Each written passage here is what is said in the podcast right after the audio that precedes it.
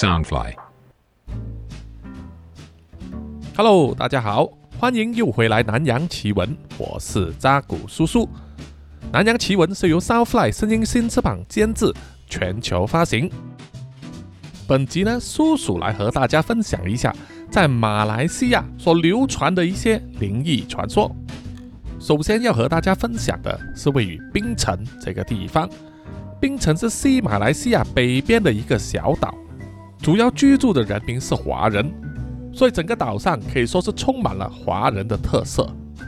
因为是小岛啊，四面环海，中间是高山，所以从某些角度来看，又像是身处于香港，是一个充满了浓郁的风土人情味的一个州属。那么在槟城岛上中间的部分比较多山，人口相对比较稀少，那里有一个地方叫做龙尾。中文写法就是垄断的垄，尾巴的尾啊，龙尾。那么在当地的马来名字呢，叫做巴亚德乌蹦。在这个龙尾的山区里面呢，有一间大伯公庙啊。大伯公庙呢，在马来西亚非常多，非常常见，规模大小都有。大的会有整栋建筑物，小的可能就是一个小神庵，在马路边、树下。甚至是在地下停车场里面也有。有人说，马来西亚的大伯公就和台湾所谓的富德正神宫很相似啊，但是也有人持有不同的意见。或者说，马来西亚呢，因为多元文化的关系，所以类型比较复杂。据说，如果拜拜的呢，牌匾上上面写着的是后土啊，其实是土地神，俗称小伯公。小伯公的神庵是安置在郊区或者是墓地旁，所以是守墓之神。而比较大的祠啊，一般叫做富德祠呢，所供奉的大伯公，造型是一位老人，像是中国传统的地方员外啊，头戴前帽，白发，白胡子，一手拿着金元宝，另外一只手呢支着拐杖或者如意。面容慈祥，圆而丰盈，双眼微眯。有人说大伯公呢是从中国客家人的土地神演变而来的。在道教的土地经里，有这样子来形容土地神大伯公。他写道：“物在山中，为之山神土地；物在乡中，为之田园土地。”物在人间，为之住宿土地；物在寺院，为之伽蓝；物在宫殿，为之真君；物在州县，为之城隍。由此可见呢，只要有土地的地方，就有土地神，守护各方各土，保佑人民生活平安。那么在马来西亚民间呢，也有人深信啊，大伯公其实是。当地杰出的人物，对地方建设富有贡献，在死后受人敬仰，并由人升格成为神，因此呢，化身成为大伯公，进驻大伯公庙，继续守护五方五土。好，我们就说回这一间在冰城岛屿中间龙尾的大伯公庙，它是建在一个斜坡上，两边都是青葱的树林。而这个斜坡呢，长满了青葱的草地啊，但是地势陡峭，庙就建在斜坡中间。不管是往上走到斜坡的顶端，或者是往下走到斜坡的下端，都只能靠一级一级的阶梯。一般的信众要前往大伯公庙拜祭的话，一般上是从斜坡下面那里有一道小河，上面有一条木桥。走过木桥之后，左方有一个红砖瓦建成的凉亭，接着就可以拾级而上，踏着阶梯呢往上走。这一段用水泥砌成的阶梯，大约有百多两百级。阶梯两旁也有用水泥砌成的扶手，砌成和庙身一样的红色，所以百多两百级也不是很高。年轻人只要一鼓作气啊，就能够走完这一层，来到大伯公庙前。这座庙上面有一个牌匾，写着“金山祠”，据说最早的时候是用来供奉一名女鬼的，只是现在已经无法考究。那么重点来了，这间大伯公庙到底有什么特别之处呢？特别之处就在它门前那一排不长又不短的阶梯。传说中，白天走是一点事都没有的，就只是普通的阶梯，让你走上山坡，走下山坡。可是入夜之后，这里就不建议你去行走了，因为除非有特别的法会，大伯公庙一般上到傍晚五点钟左右就会关闭，只点起庙外面的两盏日光灯，而楼梯起点的凉亭里面的日光灯管也会点亮，这就是这一片山坡周围唯一的照明了。不知道从什么时候开始呢，就会有一个四胆的传说。啊，这个四胆的规则也很简单，就是在午夜十二点开始，到凌晨四点之前，如果你是胆大包天、天不怕地不怕的人的话，就可以选择在这一段时间里面，从凉亭那里开始走上这一段阶梯，走到了大伯公庙前。在门前所摆放的香炉位置啊，转一个圈，然后依循原路呢，走楼梯级回到凉亭，这才算完成。这一个试胆的规则听起来非常简单，要求一点都不高，就是在夜半的时候爬楼梯上去，在庙前的香炉转一个圈，再走楼梯下回来，难度很低吧？啊，听起来很低。可是真正能完成的人却少之又少，或者说有胆去试的人寥寥可数。那么，到底这一条斜坡的山路有什么可怕之处呢？有人说是因为山坡下的那条小河上曾经发生过劫案，有一名男子在那里遭遇歹徒，被用刀刺死，尸体就躺在小河旁边。所以自此之后，就有在那条小河下闹鬼的传说。但是坊间流传的另外一个说法，却和这条小河上的命案无关。它真正的可怕之处，就在那一条阶梯上啊！谣传说你在夜半时分走上这条阶梯的话，就会看见不应该看见的东西。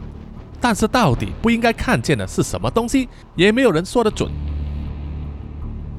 据说在八十年代的时候，有个当地的年轻人自问天不怕地不怕，平时就像是个小恶霸，和两三名朋友结成狐群狗党，有时候会做些恶作剧，有时候又会欺负一些在籍学生，跟他们讨要零用钱。总之犯的都是一些小罪啊，被警察逮过几次，但是因为未成年，而且在小地方里人情味较浓啊。大家都互相认识，很多人都会看在他的父母脸面上啊，并不正式提控，只是道歉赔偿了事。可是依然不能阻止这个小霸王呢，整天闲得发慌，干出各种无聊的事。那么某一天晚上，他们就聊起了一些鬼故事，聊着聊着，其中一个朋友呢就说起了关于这个拿督公庙斜坡阶梯的事情。说是他的某个亲戚呢告诉他的，有这条自古传下来的四档规则。几个人越聊越起劲啊，于是就开始呢挑战对方敢不敢走这条阶梯。几瓶啤酒下肚子之后啊，这些年轻人当然是自告奋勇的要去挑战一下。于是他们就兴致勃勃的开着他们的机车前往这座山坡。他们一行四人来到山坡下的凉亭的时候，已经是有一点醉醺醺了，脚步有点漂浮，手上各握着半罐啤酒，在深夜时分大声的嬉闹，在这一个临近的斜坡里显得特别的突兀。那么在场的四个人，除了小霸王之外，另外三名同伙就暂且以 A 军、B 军和 C 军来称呼他们。首先走上去斜坡的是 A 军，他摇摇晃晃的慢慢的走上了阶梯。而在凉亭下的人一面给他呐喊助威，还一面叫他说要小心别跌倒啊，最好是像老人家一样要扶着旁边的扶手啊。那么 A 君走斜坡的时候，当然不愿示弱了，他一直说自己没有醉，还特地不摸旁边的扶手。有时还三步拼着两步走上去，很快他就走到了大伯公庙那里。大伯公庙入口的铁门依然紧闭，里面一片黑漆漆，只有几盏煤油灯。而在庙正门外面，那一盏昏黄的日光灯发出了低鸣声，还快速的闪烁，好像随时都会坏掉一样。A 君不以为意。就踩着踉跄的脚步，在门口的香炉转了一个圈，然后振臂高呼。而在凉亭下的人看见之后啊，也一起为他高呼，不断的呐喊说：“A 君好厉害呀，果然是人中龙凤啊！”啊，那些赞美的话。A 君笑着把手中的啤酒喝完，然后把啤酒罐丢在地上，一脚把它踩扁，然后就对同伙说。他要回来了，而在凉亭下的小霸王和 B 君及 C 君呢，就开始争论到底谁是下一个。小霸王叫 B 君去啊，可是 B 君就说都不好玩的，不想去。而 C 君就说他想要尿尿啊，就转身走过去那条小河里，拉下拉链啊，就尿起来。只是出于他们意料之外的是 A 君。他并没有走下来，而是在阶梯上摔了一跤，栽了个跟斗，额头敲在旁边的扶手上，马上就流出血来。在凉亭下的小霸王 B 君和 C 君看见之后，大声的取笑 A 君。就在这个时候，A 君突然间大喊起来，双目圆睁，好像有什么东西站在他的面前，把他吓着了。接着，A 君就晕倒过去，滚下了几级阶梯，躺在中间的其中一个平台上。那么，看见兄弟有难了，第一个起了反应的就是小霸王了。他想也不想，丢下了啤酒罐子，就往斜坡上冲，抱起了躺在地上昏迷的 A 君，一直拍他的脸啊，可是 A 君都没有醒来。小霸王回忆啊，他当时呢。听到斜坡下面 B 君和 C 君大声的喊话，问到底发生了什么事情啊？而小霸王回头往斜坡下望的时候，却看见了另外一番景象。他描述眼前看见的景象大概是这样子：斜坡依然存在，可是两边长满草的斜坡呢，变成了一片火海，像是火烧熔岩一样。有人在里面大声的呼叫求救，叫声凄厉啊！这不就是活脱脱的地狱景象吗？更诡异的是，在斜坡下，离他只有几步之遥的梯级上，站着一个人，背对着他。说是人，因为他有人的外形，好像穿着一件白衣，可是那个人的身体却会剧烈的扭动。小霸王对这个人的背影没有任何印象，不像是他认识的人。当时他正脱口而出要对这个人说来帮忙救他的朋友 A 君的时候，眼前的这个人慢慢的转身，在有限的光线照射之下，这个人的侧脸有东西不断的掉下来，不是像汗水这样一滴一滴，而像是脸上一块一块的皮肤掉下来一样。小霸王当时吓得双腿发软，喉咙叫不出声音，只是本能的死死的抓住了身边昏倒的 A 君。接着，当他眼前这个人影转向了他，和他面对面的时候，他看见那个人影脸上全是密密麻麻的蟑螂，或者说，他整个脸部、整个身体和手都是由爬动的蟑螂组成的。蟑螂不断的爬动乱窜，发出咔吱咔吱的声音。他的脸部好像要说话，下巴做出了上下移动的表情。而在脸上爬动的蟑螂，有的掉下来，有的就飞起来，围绕着他打转。然后那个人伸长了他的手臂，不知道是要向小霸王求救，还是要去抓住他。而站在凉亭底下的 B 君和 C 君，只是望见了在斜坡上面抱着 A 君的小霸王，大喊了一声，然后就丢下了 A 君，转头就往斜坡上跑，头也不回的跑到了斜坡的最顶端，然后就消失在视野之中。B 君和 C 君他们两个人也非常害怕，心照不宣的纷纷起立。骑上了自己的机车，也不管躺在阶梯上的 A 君，一溜烟的逃走了。据说隔天早上的时候啊，有晨运的人发现 A 君就躺在阶梯上呼呼大睡，就好像喝醉一样，完全没有昨天晚上的记忆。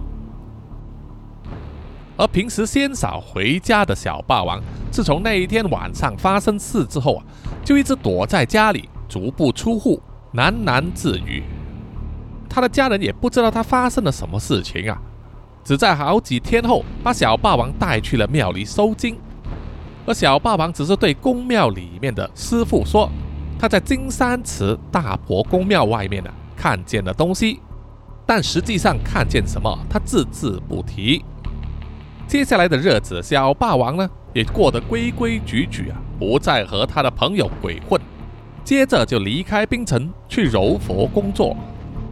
很多年之后，事过境迁呐，他再次回到冰城探亲的时候，才和一些老朋友聊起这件事，才说那个斜坡上的四胆啊，千千万万挑战不得，因为你只会看见地狱，看见你最害怕的东西。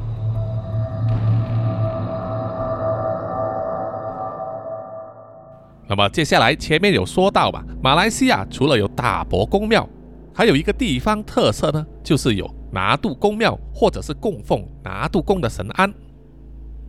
叔叔记得以前在节目里面有聊过哈，拿督公呢是东南亚这一带独有的一个神明，是混合了马来西亚祖灵、伊斯兰教的信仰以及中国民间信仰所组成的，和土地公、地主神相似啊。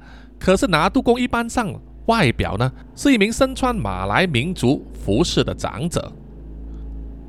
供奉拿督公的神庵一般上都是红色的，里面会放置香炉、神主牌、令旗等啊道教的法器。而神主牌的显眼位置也会有唐番的字样，唐指的就是华人的土地神，而番代表的就是马来人的土地神。那么。拜祭拿督公像的拿督公神案呢，其实随处可见呐。可是拜祭布娃娃的拿督公神案，却是一个艺术了，可以说是非常非常罕见。据说在马来西亚南部柔佛州啊，最靠近新加坡的城市，那里有一个供奉布娃娃的拿督公神庵，就在一家有名的小学校舍后方。这家小学呢，背靠河川，地势偏高，周围都是树林和草丛，所以蛇虫呢非常多。当然，对于小学生来说，就好像宝藏一样啊。小学生都喜欢去树林里面呢，捕捉一种像是蜘蛛一样的昆虫，俗称豹虎啊，就是金钱豹的豹啊，老虎的虎。在叔叔年纪小的时候啊，也有同学呢这样子做，他们抓了豹虎之后。连同一片树叶呢，就放在火柴盒里。啊，现在火柴盒都很少见了啊。把虎豹这种蜘蛛呢，放在火柴盒里驯养，然后趁下课或者放学的时候呢，就拿出来和另外一位同学的豹虎呢比赛打斗，非常的刺激啊。那么先说回那间小学呢，它后门那里有一条用洋灰铺成的小径，循着小径。往下走，穿过一条马路呢，就会来到河边。每次走过小径的话，就会看见一个外形漆成红色、非常鲜明的拿督公神庵，就被安置在一个半米见方的洋灰地板上。那么最令当地人以及学生们啧啧称奇的呢，就是这个拿督公神庵里面所供奉的，并不是拿督公神像，而是一个布娃娃。这个布娃娃外形也没有什么特别啊，手工相当的粗糙，看起来像是初学者缝纫出来的作品。有一张圆圆的脸，用两颗纽扣缝上去作为双眼，身高大约一尺，就是零点三米左右。全身看起来脏兮兮啊，沾满了香灰。至于是谁把这个布娃娃放进神庵里面供奉呢？不得而知。据说有人经过的时候会看见啊，有人在神庵里点了淡淡的干纹烟作为供奉，散发一股淡淡的香味。那么因为有学生看见之后啊，在小学里面传开，因此就会有一些学生呢啊，特地在放学的时候走下这条小径啊，特地去一看究竟。看过之后也啧啧称奇。那么在那一个年代呢，没有网络啊。自然也没有人看过电影《安娜贝尔》了啊，都还没拍呢。所有看过那个布娃娃的人，只是觉得很奇怪，和神安很不搭嘎，但是却没有人敢去碰它。在传说传开之后啊，就变成了以讹传讹。有人说那个布娃娃里面呢是附身了恶灵，因此必须常年呢接受香火的供奉啊，才能镇压住它。如果任何人敢对那个布娃娃不敬的话，他就会找上你呀，折磨你。这个布娃娃的传说传了一阵子之后，突然间有一天啊，传说变了，就是啊，学生们说那个布娃娃不见了。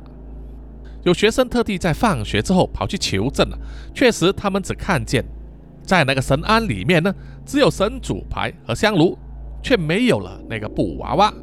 到底？布娃娃是被人拿走了，还是他自己移动了呢？这不可能吧。接着几天之后，又有人说布娃娃又回来了，所以接着啊，就有人说那个布娃娃呢会神秘出没、时而消失的传说。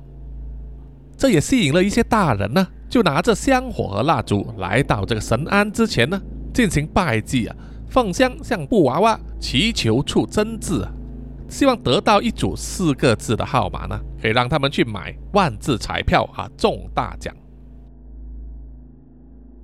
那么我们都知道啊，几乎每一栋学校都会有闹鬼的传说，尤其是在马来西亚哈，因为马来西亚呢曾经经历这个二次大战日军占据的时期，那么当时日军呢最喜欢就是使用学校。作为他们的基地，聚集了很多日本军办他们的事啊，包括呢拷问及折磨呢无辜百姓，甚至他认为的间谍，或者是直接杀人的。在光复之后啊，绝大部分马来西亚的学校都会有这个闹鬼的传说，都和当年的日军以及他们的刀下亡魂扯上了关系。那么这一个供奉布娃娃的拿督公神庵呢？啊，附近的那所小学同样也有闹鬼传说，不过并不是因为日军的哈。前面有说到嘛，小学的后门呢，就是通往这个拿督公神庵的小径啊。在这个后门旁呢，有一个小操场，操场旁是一座独立的男女厕所，是专门给低年级的学生使用的。而高年级的呢，就可以使用比较新的校舍的厕所。那么在那个年代呢，学校的厕所当然不会很干净，而且也老旧了，墙壁上的漆料都已经脱落，窗口上结满蜘蛛网和厚厚的灰尘，再加上昏黄的灯光啊，显得格外的阴森。即使是在大白天，也鲜少有学生呢敢独自一个人去那里上厕所的哈。普遍都会结伴同行。那据说有一年呢，就有男的小学生在早上的时候还没上课之前呢，突然间变异来了，就得赶去厕所上大号。当时天空下着毛毛雨，天色格外阴沉。这位男学生呢，可能是因为太急了，并没有找朋友结伴同行。而是一个人匆匆忙忙的赶去了那一栋老旧的洗手间。当他走进去之后，经过了一整排的洗手盆，接着眼前就是一条走廊，一边呢是站着尿尿用的这个水沟，而另外一边就是被分割成一个又一个门的马桶隔间。而在那个年代呢，所有的马桶都是蹲式的哈。男学生推开了第一道门，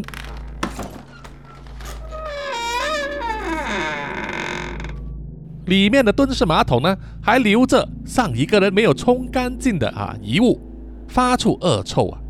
于是男学生呢，咽着鼻子转头去推开第二道门，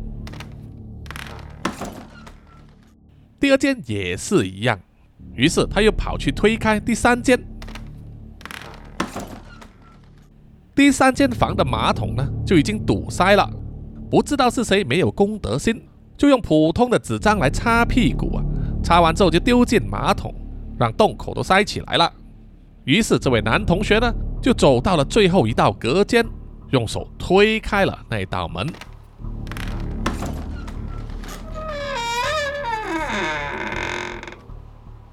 他双眼的焦点起初就只是放在马桶上，他看见最后一间这个马桶非常干净，心想得救了，于是马上走进去里面，顺手把门关上，然后脱下了裤子，准备转身要蹲下来，准备好大解放。这个时候他才发现，在关上的洗手间门上啊，上面本来就有一个。钩子让你挂这个裤子或者衣服，而现在上面却挂着一个肮脏的布娃娃，正是学生们在下面的那个拿督公神庵里看过的那一个。这个男学生看见之后啊，被吓了一跳，原本要拉出来的大便呢，都收回去肠子里面了，二话不说，穿起裤子，打开门就飞奔回去课室里啊。整节课都是上得脸青唇白的，因此啊，这个布娃娃的灵异传说又在学校里面传开。那么，到底那个布娃娃是怎么样进去了男生洗手间里面？然后又是谁放进去的呢？一直都无从稽考。但是影响呢，已经造成了有很多学生有一段时间呢，根本不敢用那里的洗手间。而是选择跑去高年级的建筑物那里使用。好，说完了这一个拜布娃娃的拿督公神庵之后，我们换一个地方，去到东马来西亚沙劳越州的古晋。因为在东马来西亚沙巴和沙劳越呢，整个国境的开发度不高，很多地方都还是保留森林原貌。除了主要的几个城市之外，稍微走的郊外一点呢，就是树林，而且马路呢非常烂啊，甚至有些地段根本没有路啊，只是一片黄土。而东马来西亚呢，又以生产原木著名，很多人都会进去山林里砍树伐木，所以在东马来西亚呢，开市区皮卡车的人比开普通轿车的人还要多。那么进去山林里面，不管是砍树，或者是干什么工作，他们同样也需要获得神明的允许，就是必须拜拜拿度公了。那么据说在沙捞越州里呢，其中有几个所拜的拿督公呢，并不是拜神像啊，而是拜白蚁窝。因为在前面开始就有说过，啊拜拿督公、大伯公这一些呢，都是土地神灵嘛，在山林里面满是树啊，有树就有灵。而有一些长了几十年、整百年的老树啊，很多人都认为有树神附身，是绝对不会轻易砍伐的。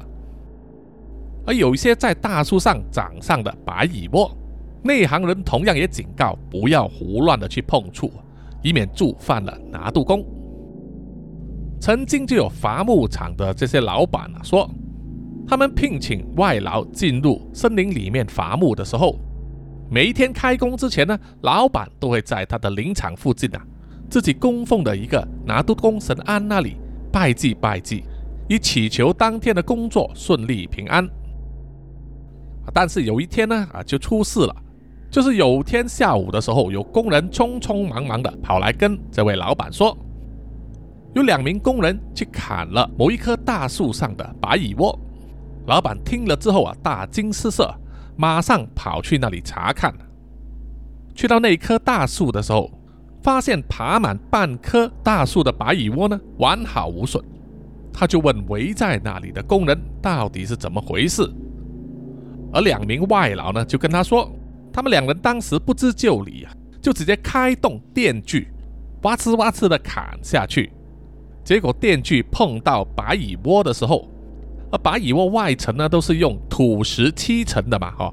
一碰到的时候呢，就马上喷出一股青烟，大量的白蚁从里面蜂涌而出，数量多得吓人呐，吓得这两名外劳呢都停了手。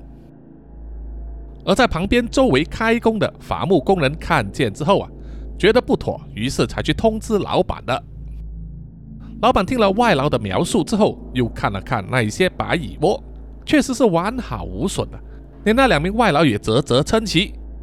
但是老板心中依然没有放下心来，他马上赶回去自己的车里，拿出一些金子、香烛等等呢，就在住上白蚁窝的大树下拜拜，祈求这棵树上如果真的有栖息拿督公的话呢，希望他不要迁怒于他的人。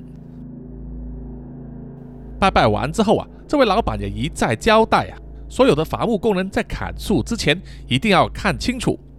如果树干上有任何奇怪的东西，千万不要乱砍呐！选过另外一株树便是，因为整个树林里满满都是树嘛。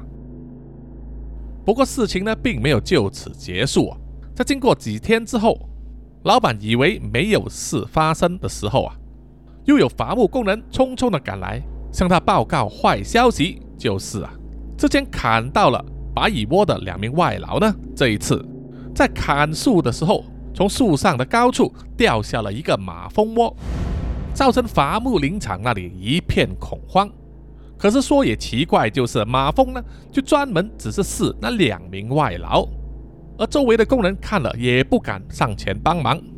最后那两名外劳呢就被活活的刺死，整个脸和外露的手臂啊都肿了起来，外貌难以辨认。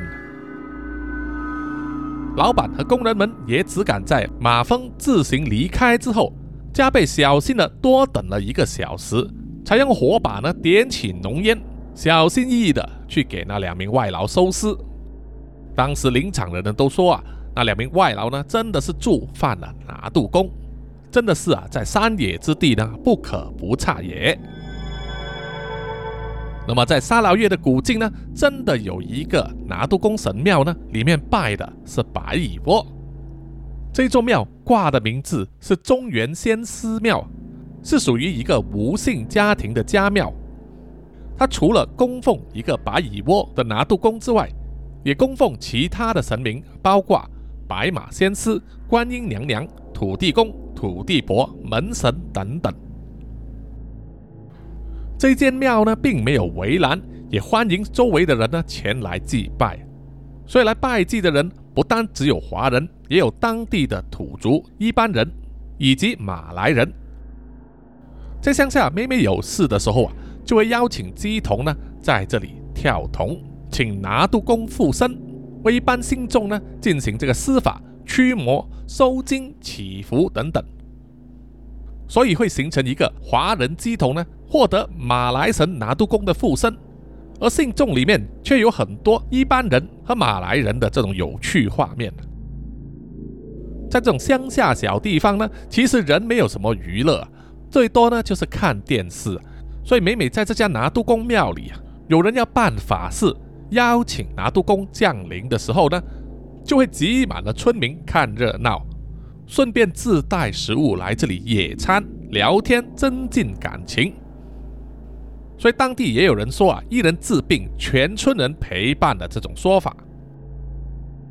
说回这座庙里面的特色啊，就是在其中一张神桌上堆放着一堆像是黄泥鳅的白蚁窝，而后面一副墙壁上呢，就注明了五名拿督公的名字，用中文写着，分别是加布、加利、加伦、加鲁和加兴。这座庙呢是吴家上一代传下来的。当初他的先辈在这里开山辟树的时候，经营打铁事业啊，可是因为工作和生活上过得并不顺利，他们所住的木屋子也常常受到白蚁的骚扰。于是就通过鸡同问世，才知道这一带的树林里有五名属于兄弟关系的拿督公在坐守。因此，这个吴姓家庭的先辈呢，就马上筹钱出来建了这个神庵，来供奉这些拿督公们，常年祭拜啊，以表敬意。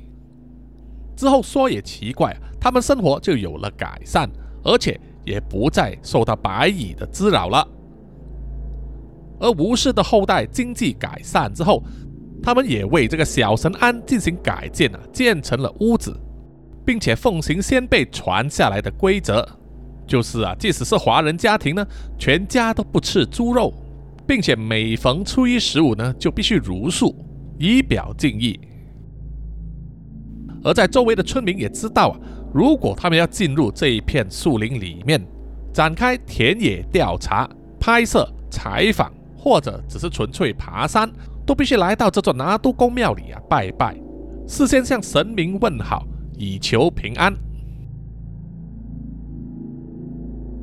好的，本期的南洋奇闻呢，啊，暂时就到此结束了哈。谢谢各位听众的收听。有什么意见或者回馈的话，欢迎到南洋奇闻的 IG、Facebook、YouTube、Apple Podcast，还有 Mixer Box 里给叔叔点赞留言哦。谢谢大家。好，在最后的最后呢，请让叔叔感谢所有赞助者，念出赞助者的名单。首先要感谢的就是南洋探险家 Jimmy Chin、Alan Yu 以及陈忠杰。接下来是南洋侦查员二四公园图子 Ralph Wu、一直该 Sandy Lee、真爱笑三十三、洪志伟 Kinas、蔡小桦、宋婉玲、朱小妮、许家伟、李承德、洪丽玲以及苏国豪。接下来是南洋守护者萧雅欣、赖玉佳。以及卡奥利莫莫，接下来是南洋信徒 Adam Lossley、吴大佩、苏新串以及阿全，而最后的呢就是南洋守护者 Joanne Wu，谢谢你们，谢谢大家。好，我们下一集再见吧，拜拜。